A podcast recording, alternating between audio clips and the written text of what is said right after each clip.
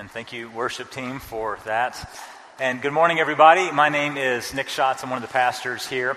Uh, and we're going to be in Matthew chapter 13. If you have a Bible with you, you can go ahead and open it up there. Uh, if not, we're only looking at three verses. It's two parables of Jesus, but they're, they're very short, and very similar. So it's just three verses. We'll put them on the screen, but turn there if you would like to. Thanks, Cameron.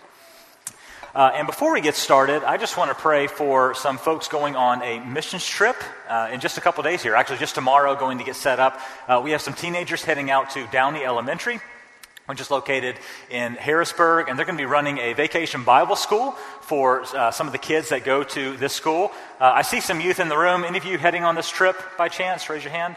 Okay, so a few people raising their hands. Uh, so it's, it's pretty intense what I hear you guys are going to be doing. They're going out tomorrow to get set up, and they're going to actually stay in Harrisburg, even though it's fairly close by, uh, and just really engulf themselves in the community there. So just, uh, you can pray on your own while I'm praying, or listen to me pray, but let's, let's pray for them and think about them as you go about, about this week. Uh, Father, I want to pray for our youth and the, then the adult leaders also that are heading down to Harrisburg uh, tomorrow to get set up and then running this, this program, this Bible program for the kids and the families at Downey Elementary. I want to pray for uh, the kids that attend, that they would hear and understand the gospel. I want to pray that, uh, that they would make memories that last a lifetime, good memories of just being with believers and uh, the kind of impact that that makes. Uh, I want to pray uh, for decision to, to, to decisions to be made on their part. I pray for our youth as well, that they would enjoy this experience, that you would give them the strength and the stamina they need to, day after day, for, for four days straight, and then another day of setting up to continue to do this program. And I pray for the whole community. Uh, you know, there's a lot of people in this area uh, of, of, Harrisburg, and this is just one week that we're spending here. But I pray this one little blip of time would make a positive impact on the community as the church tries to do something for the local people of the area. So we pray this to you, Father, in the name of your Son Jesus, and by the power of the Holy Spirit. Amen. And again, if you think about that trip, or if you have one of those bookmarks that was passed out a couple weeks ago, just whisper a prayer for our teenagers that are going to be doing this missions trip. Well, today we're going to be in Matthew chapter 13. I'll read those verses in just a second. But the topic of today is commitment issues. We're going to be talking about commitment issues. Uh, we live in a society in which it is easy to have commitment issues. Streaming services have a lot of trouble keeping subscribers, whether it's Netflix or some kind of music streaming platform. It's hard to keep our subscribers there and to keep that loyalty. Employers, maybe this is you in the room, in fact. Employers have trouble keeping good employees working for their company, they're losing them to other opportunities. Companies have trouble keeping clients. Uh, I am a proud millennial, so if you ask me to RSVP for something, it's probably not going to happen. I could be busy for that one hour in two months, right? Uh, I spoke with a teacher that, uh, that's a friend of mine just this last week, and I asked her this question. I said, Hey, do you ever, do you ever have issues with uh, commitment issues with people that you work with as a teacher? And she said, Oh, my word, yes. and I found out that every teacher on the face of this planet has occasional lament sessions with all the other teachers. Oh man, if only these kids would do their homework, they could get those scholarships, they could better their lives. If only these parents would read my emails, if only these parents would care about their kids' education. I mean, I, if you're a teacher, you've experienced this commitment issues that bubble up with some families and with some kids. Uh, I also spoke with a friend of mine who happens to be a therapist, and I asked him, "Hey, I said, hey, do you ever have issues with? Uh, do you ever experience commitment issues with clients of yours?" And he said, "Oh man, Nick, let me tell you, most of the people that come see me, if they just went on to Chat GTP and typed in their problem, they would get a, a, a, plan that would probably help them. But they just won't commit to it. They come to me, I tell them the same thing week after week. And If they would just commit, things would be a lot better with them. Commitment issues run high. I don't care what you do. If you're a coach, you wrestle with commitment issues of the the people in your program. If you're a financial advisor, man, if you would just save 10% of your paycheck, this would pay off in retirement, right? If, if you would just do this, uh, if you're a business owner with employees, no matter what you do, if you're a dentist, listen, we're not going to floss. It's not going to happen. You can remind us about how we're going to live longer and be happier. It's not going to happen, right? No matter what you do professionally, you, you, you interact with people that have commitment issues, okay? People that are toe dippers. They, they, they want to dip their feet in the water, but they just, they would just commit and jump all the way in. Shoulder shruggers, right? ah, I might make it. I don't know. Yeah, I might do that. I guess I agree with you. What, like, what is this? I mean, people with, that are non committal, no matter what you do, you encounter these people. And if we're honest, all of us are also non committal people at different times. I mean, how, how hard of a time have you had committing to that diet?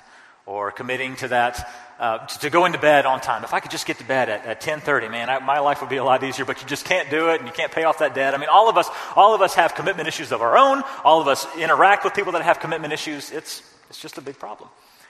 Believe it or not, commitment issues also infuses into religion as well. Here's a few stats that I found in the last couple of weeks here. So the Navigators did this major study on discipleship back in 2015, so a few years ago, with Barna. And they interviewed many church leaders, and here's what they concluded that a lack of commitment, those were the exact words they used, a lack of commitment is the biggest obstacle Christians face when it comes to their own discipleship.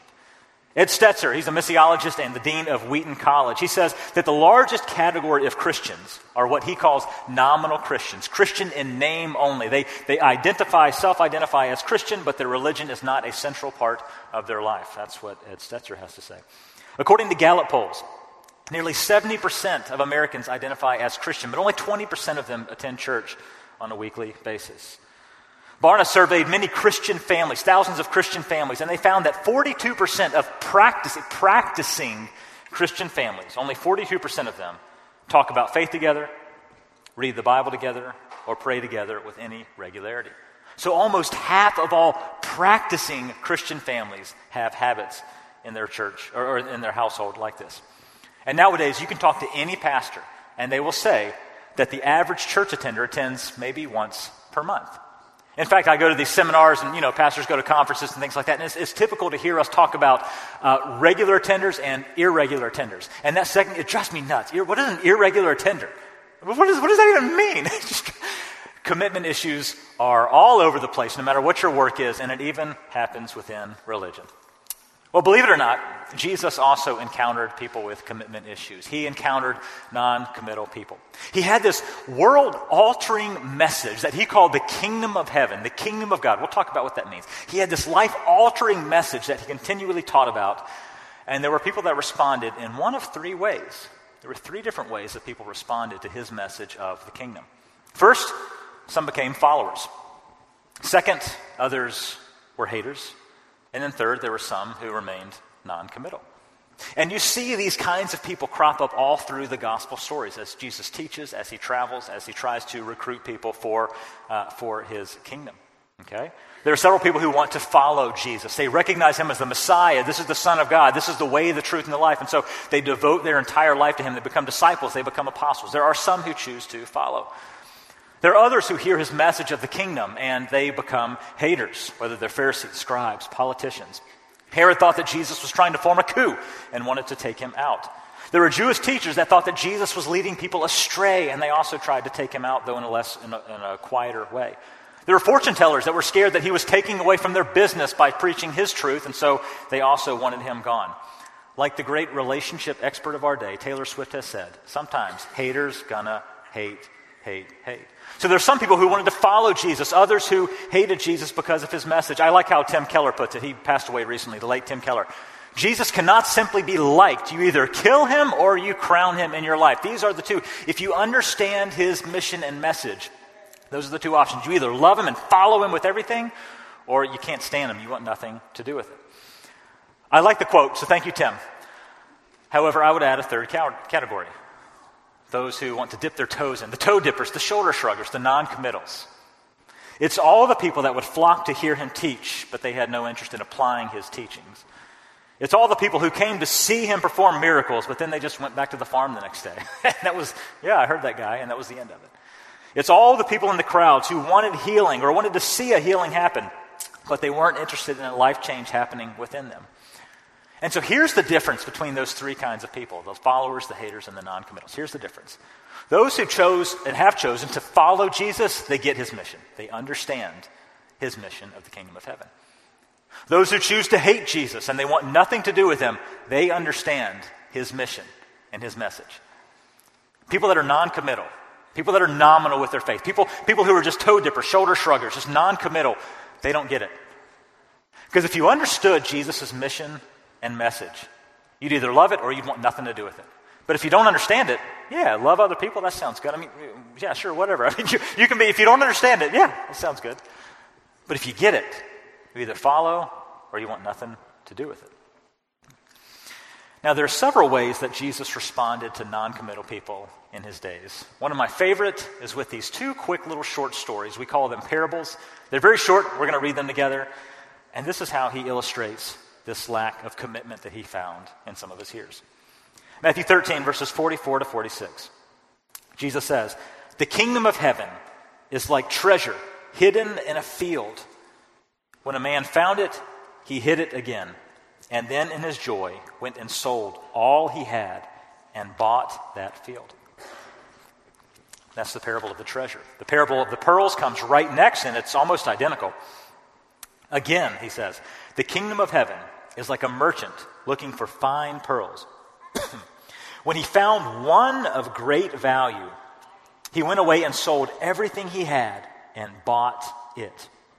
Here's the message. Here's the essence of these two parables. If you understand his mission, if you understand the value of the, the message that he is giving about, if you understand the kingdom of heaven, it's worth giving everything away to follow that, or you want nothing to do with it. It's worth abandoning everything. And here's something that I know about you. None of you in this room want to be a toe dipper, a shoulder shrugger. None of you, none of you in here want to be a nominal Christian. What a massive waste of your time to sit here. Like, none of you want to be a nominal Christian. None of you do. Otherwise, you wouldn't be here. Nominal Christians aren't lazy, they aren't selfish, they just haven't quite got it. They, haven't, they don't understand the value of this pearl thing that they're looking at. And so here's what I want all of us to hear. Here's, here's the lesson for today. Okay, if you forget everything else, you want to write this down. This, this is the one thing I want you to remember today. The, the process of following Jesus is it's a never ending loop of applying and understanding these two parables. Following Jesus is a lifetime process of walking through a field, rolling your ankle in the field, and turning around, and you find, oh, this is worth all the, all the baggage, all the priorities. This is worth giving all that stuff away for this. Following Jesus is, is, a lifelong process of walking through the marketplace and something catches your eye and you go and look at it closer. You look at the price tag and say, oh, I got to sell everything I own for this. This following Jesus is a, is a never ending loop of applying and understanding the kingdom of heaven and slowly but surely giving away everything for this. So, what is the kingdom of heaven? We're going to talk about that. Before we do, I want to ask you to do something. I want to ask you to whisper a prayer. You can close your eyes, you can open them, whatever you want to do, whatever you feel most comfortable with. And I want you to, I want you to whisper in your own words this prayer to yourself.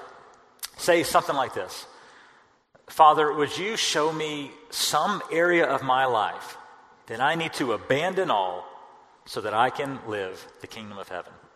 Pray something similar to that. Pray, Father, what, what, what sacrifice do you want me to make today for your kingdom?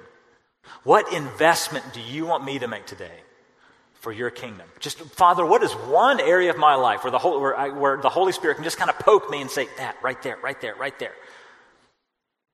Just whisper some kind of prayer like that before we move on.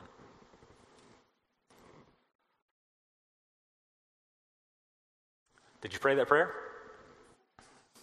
Okay. You can keep praying if you want to. I won't assume that you're sleeping. So let's go. So let's talk about these parables. What is the kingdom of heaven? Twice he says the kingdom of heaven is like the kingdom of. What is the kingdom of heaven? I mean, what are we playing? Settlers of Catan? Is this Lord of the Rings? Like, what are we talking about? What is, what is the kingdom? We're a democracy. We don't think about kings and kingships and stuff like that unless you follow all the Meghan and Harry stuff, right? So, what, what, what is the kingdom of heaven? 13 times, in this chapter alone of Matthew, I, I thought about reading the whole thing, but it's pretty lengthy. 12 times the kingdom comes up. Verse 11 Knowledge of the secrets of the kingdom of heaven has been given to you.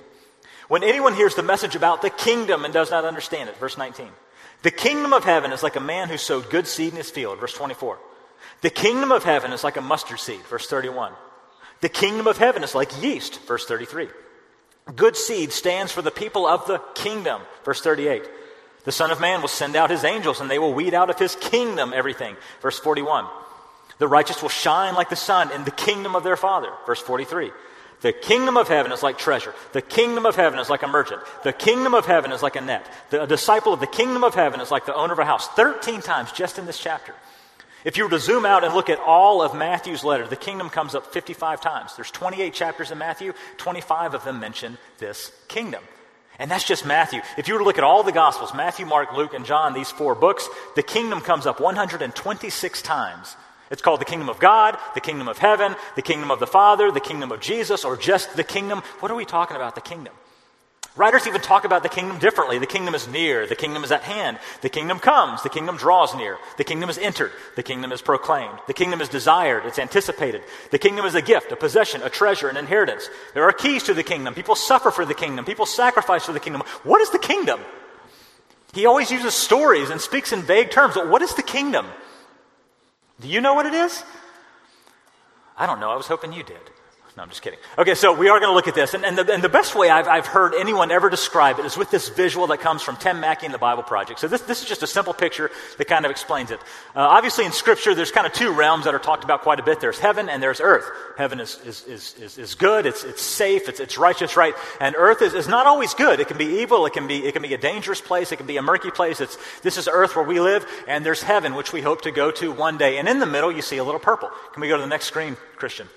And so, what is right here in the middle, this is known as the kingdom of heaven. And this is what Jesus continually preached and practiced. The kingdom of heaven is when heaven and earth intersect. It's when someone like Jesus lives out the values of heaven here on earth. Because the values of heaven don't always work here on earth. And so it's so shocking when we see it, right?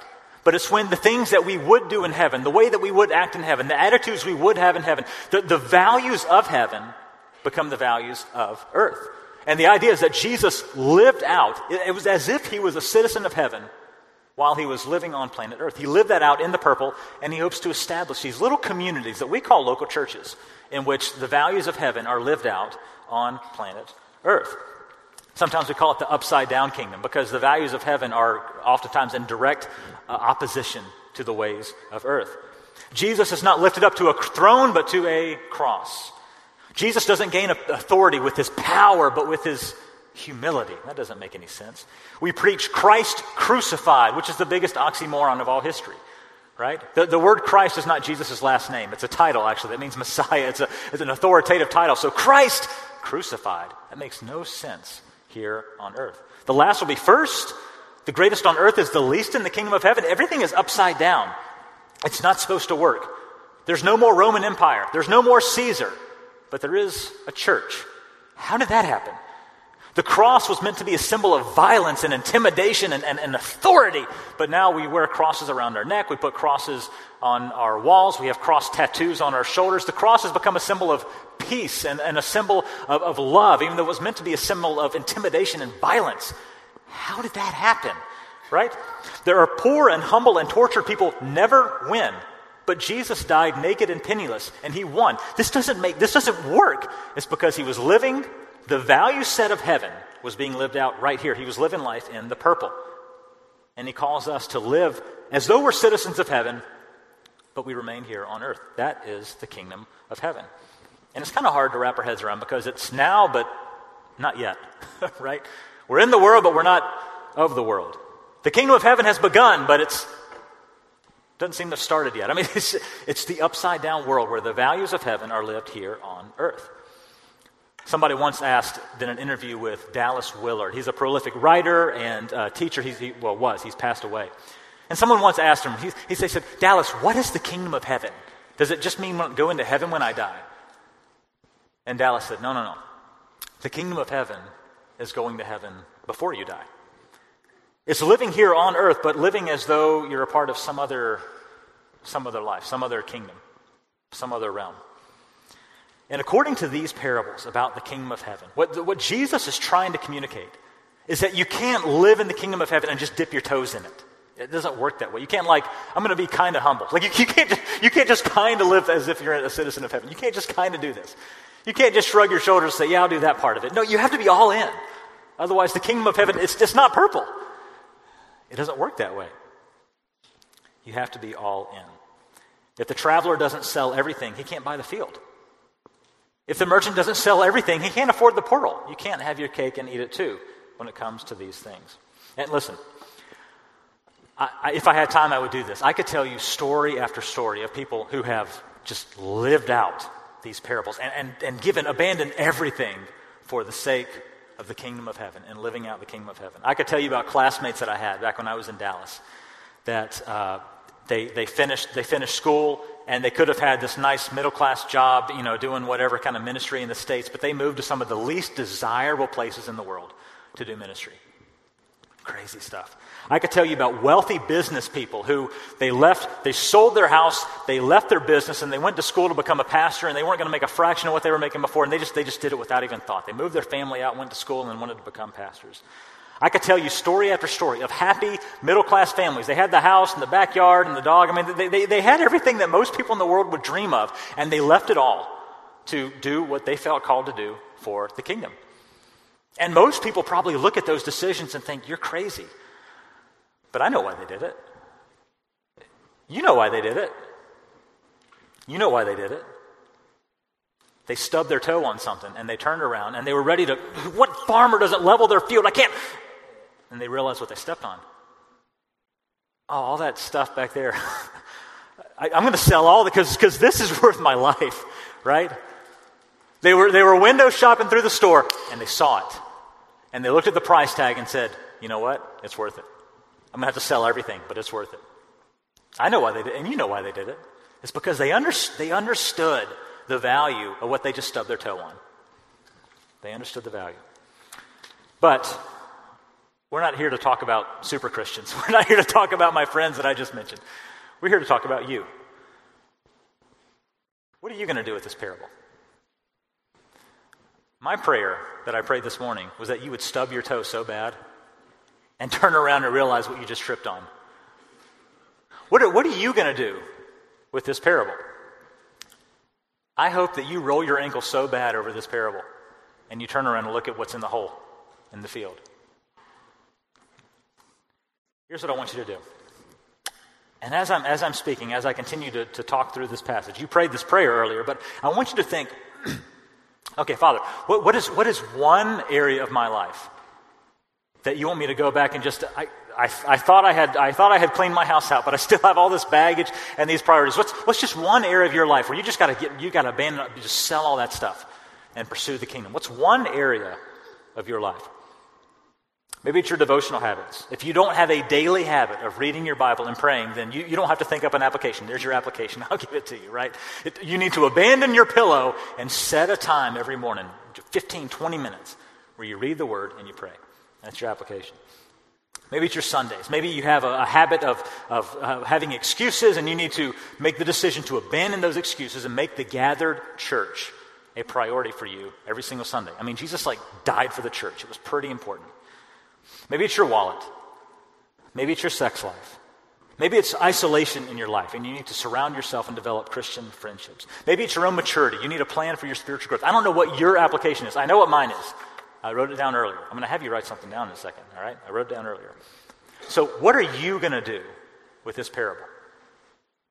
What are you stubbing your toe on? Let me read this again. Matthew 13. The kingdom of heaven is like treasure hidden in a field. When a man found it, he hid it again, and then in his joy went and sold all he had and bought that field. Once again, the kingdom of heaven is like a merchant looking for fine pearls. And when he found one of great value, he went away and he sold everything he had and he bought it. The whole point of the passage here. Once you understand the kingdom, it's, it's worth abandoning everything every possession, every pursuit, every plan of yours. It's, it's worth uh, abandoning all that to pursue following Jesus in the kingdom of heaven. I want to show you, I want to show you this news article I found of someone who literally lived out this parable. Okay, this is from the LA Times a few years back. It's about a man named Roy Whetstine that literally lived out this parable. So Roy was a rock collector who lived in Texas, and he uh, packed up his two sons in his car and went out to Arizona to visit his dad. His dad wasn't doing well. And so he went out to Arizona to visit his dad. While he was there with his two sons, he heard about a rock and gemstone show that was happening in Tucson. I didn't know they had such a thing. Apparently, in Tucson, they do these kind of things. And so he went to this, he decided to take an afternoon. He went to this rock and gemstone show. That's what they called it. And before he headed out, his two sons said, Hey, Dad, if you find a cool rock, can you buy it for me? They dug in their pockets. Each son gave him five bucks. So Roy took five bucks from each son, stuffed them in his pocket, and he went off to this rock and gemstone show. As he was walking around the various booths, there's one that really caught his eye, and he went over and looked at it. It was a potato sized rock sitting inside of a Tupperware container. Now, if you weren't around in the 90s, you don't know what a Tupperware is. It's, it's basically a, a, plastic dish, okay? There was a rock sitting in a plastic dish, and instantly he knew this rock does not belong in a plastic dish. Oh, my word. And so he goes up to the guy, and there's a sign on the table. It says, Any rock on this table, $15. Oh, he's only got 10. so he, he picks it up, and he tells the guy behind the counter, You want 10 bucks? You want 15 bucks for this? And the guy says, Ah, you can have it for 10. It's not as pretty as the other ones. He reaches in his pocket, pulls out the 10 bucks from his kids, and hands it over, and he makes a beeline out the door. Here's what he bought he bought the world's largest known star sapphire. Here's a picture of it. Over 1,500 carats and worth over $2 million. The kingdom of heaven is like that. It's like a merchant looking for fine pearls. And when he found one of great value, he went away and sold everything he had to buy it. Because you realize nobody, nobody walks through a merchant store and finds something that's worth more money than you're ever going to make, your kids are ever going to make, or your grandkids are ever going to make combined and goes, meh. Like nobody who understands what they're looking at is nominal about it. Nobody walking through a field rolls their ankle, looks over and goes, oh, what's the, and, and just walks away. If you think it's just a box, you'll walk away and you'll be noncommittal. But if you understand what's in the box, nobody in their right mind goes, meh, that's like a lot of money okay. Then, nobody does that. If you understand what you're looking at, it's worth selling everything you've got to obtain it. This is probably not going to happen to you, by the way. Just this is probably not going to happen to you. But here's what will happen to you. I'm hoping that you stub your big toe really bad today over this parable, over these two parables. What are you going to do? What are you going to do when you leave this room? What's your application? Here's what I want you to do, and, I, I'm gonna, and I want you to really do this, okay? People did it in the first service, so you can do it too. I did it this morning. I want you to get out a piece of paper, bulletin, a scrap piece of paper. I want you to get out your phone, pull up your email, pull up your notes app, uh, Evernote, OneNote, your reminder app, whatever it is. Go ahead and go ahead and go ahead and bust out your phone, your tablets, a piece of paper if you if you happen to have a pen or a piece of paper on you. Go ahead and bust this out. And here's what I want you to do. You prayed this prayer earlier. I warned you this was coming. Just think and, and pray and ask what, what is your application? What's, what's one area of your life that you believe the Holy Spirit's kind of kind of poking you, kind of nudging you, and saying, hey, you need, to, you need to give up this so you can have the kingdom of heaven. You need to give up this and pursue the kingdom. What's, what's one area, just one area of your life that God's calling you to do this? It is I believe, unreasonable for me to think that somebody in here is going to go home and literally sell all of your possessions and honor God with the money in some way. Now, now maybe you should do that. Maybe somebody is going to do that, but I, I, don't think I'm that good of a speaker that you're going to go home and like sell everything. I don't think it's going to happen. Uh, I, I, have, I have low expectations that any of you are going to go home and draft up a letter of resignation and quit your job and go into full time Christian service. Maybe you should do that. Maybe somebody in here will do that. I have low expectations. I'm not that good of a speaker. But here's what I think we can all do. Just write down one area of your life where you got to abandon that stuff because you found a calling to the kingdom. What's one thing? Go ahead and write that down. Go ahead and type that up. Go ahead and email yourself. Maybe it's a sin that you need to confess and forsake. It might be a spiritual habit that you need to start. It might be a sacrifice that you need to make.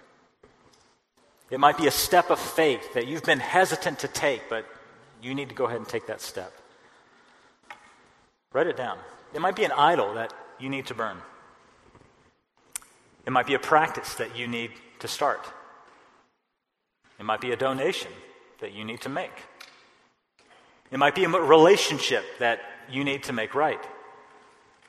It might be someone that you need to share the gospel with.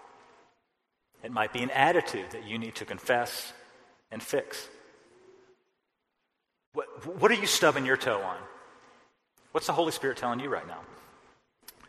The majority of people in the United States identify as Christian, but statistics clearly show that only a fraction of them have made Jesus the center focus of their life. And you don't, you don't want to be that. Otherwise, you wouldn't be here.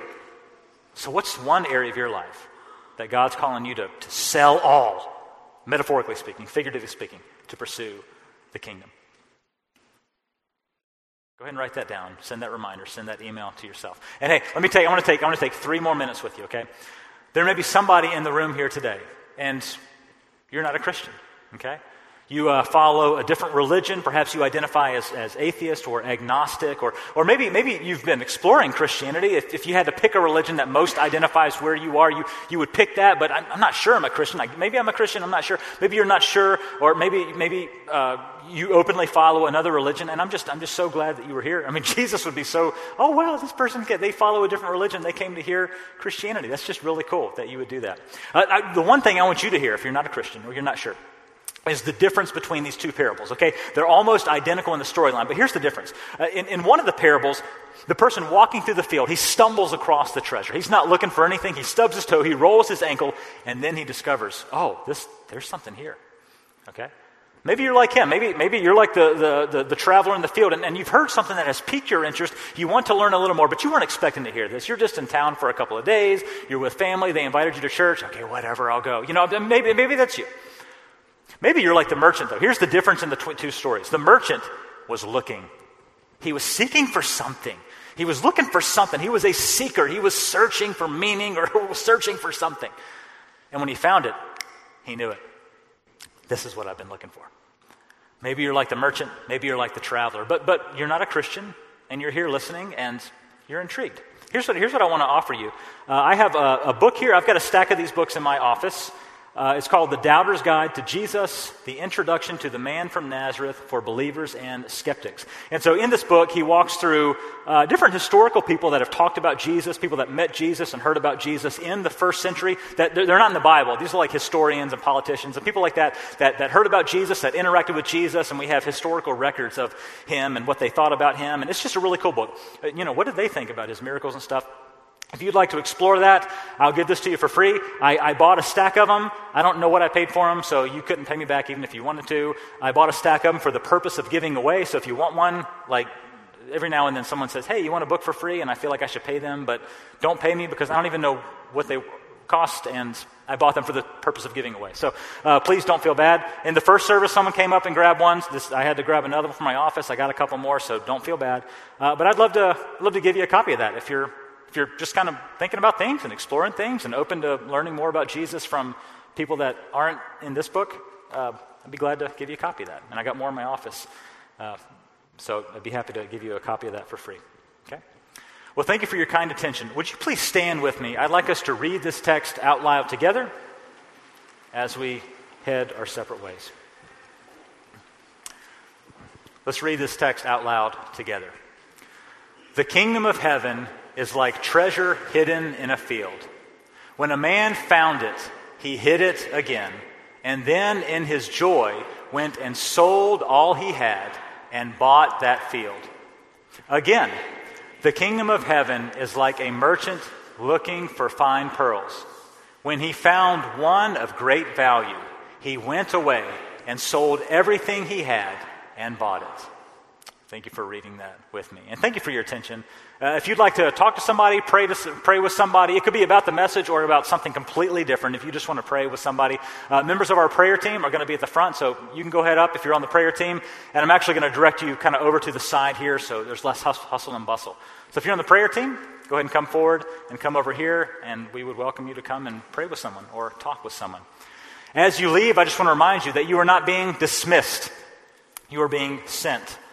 You are sent to take Jesus' teaching about the kingdom seriously.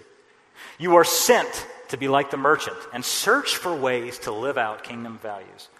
You are not dismissed, but you are sent to follow the lifelong process of stubbing your toe and rolling your ankles and realizing, oh, there's some other bag in priority I need to get rid of to pursue this kingdom. Hershey Free, you are not dismissed, you are sent. Thank you.